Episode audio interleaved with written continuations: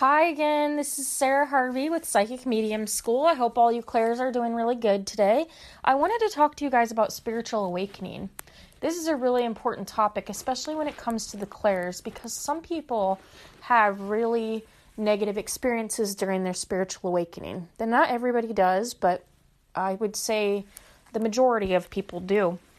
And I myself had had uh, difficult spiritual awakening and had a lot of sensory overload. So I just want to talk to you guys about that today and give you some tips on how you can help uh, yourself get through this spiritual awakening.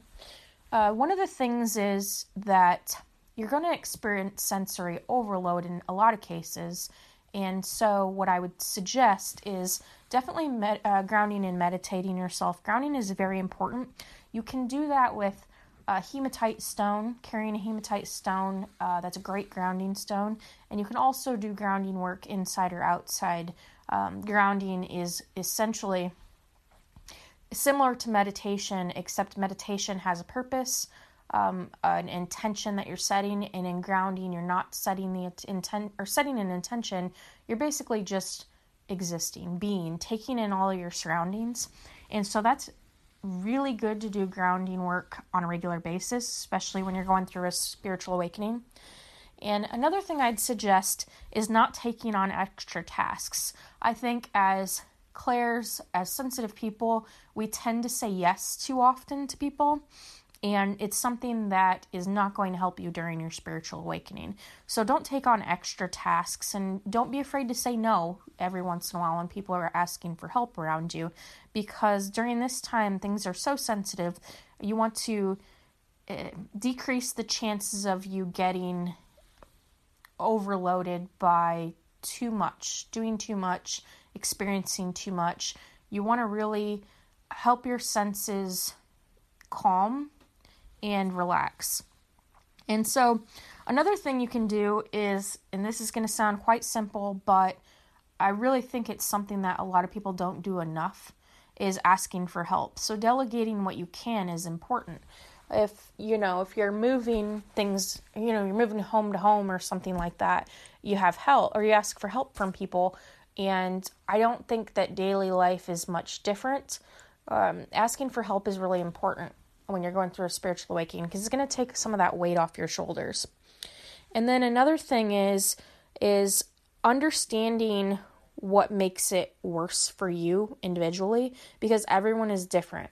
And so if you're experiencing a spiritual awakening and you know that crowds really give you anxiety and make it make things worse for you, I definitely recommend, you know, ordering if you get groceries, ordering it online and picking it up so that you don't have to be in that large crowd and getting the anxiety because anxiety is just going to make the spiritual awakening worse. And if you can avoid things that cause you to become anxious, uh, that's just going to be much better for you.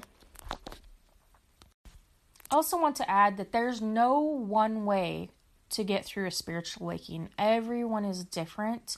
Everyone's triggers are going to be different. So just try to understand your body, listen to your body in the way feel the way that you're reacting to things and just be aware of the things that are causing are triggers for you are causing you to become um, anxious or depressed or overwhelmed um, uh, i talk about sensory overload and my spiritual awakening personally i had a lot of sensory overload and so doing the grounding work and you know doing the least amount of things that triggered me as often as I could was a good thing. So if you can get things off your plate, if you can take some time off work maybe or take some time uh, away from all the responsibilities that you have as a person. Um, that's always good. I know not everybody can do that. So, listening to your body and feeling, understanding your feelings and how you're reacting to the world around you and the things that you're doing is a really good way to start to uh, help prevent any of those negative experiences with spiritual awakening. You know, obviously, you're going to get through it. Um, seeing the light at the end of the tunnel when you're going through it is not always easy. So I just wanted to leave you with those little, those tips because I know we there are people out there in the group that are experiencing spiritual awakenings at this point. I know if you're interested, you can join our free Facebook group. It's Exploring Clairaudience. I'll provide the link below.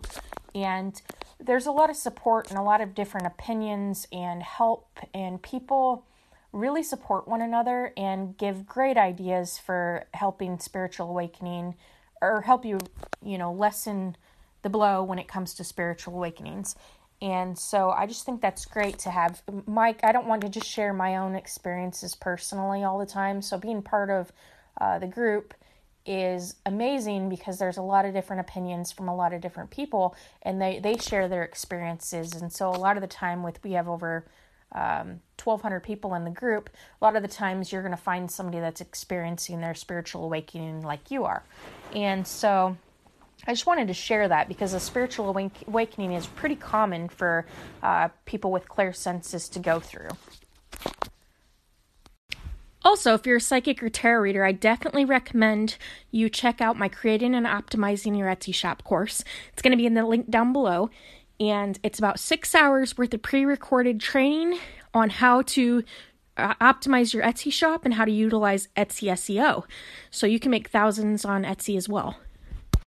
I hope you all enjoyed the podcast, and I look forward to talking to you guys on the next episode. Have a great day and a fantastic holiday.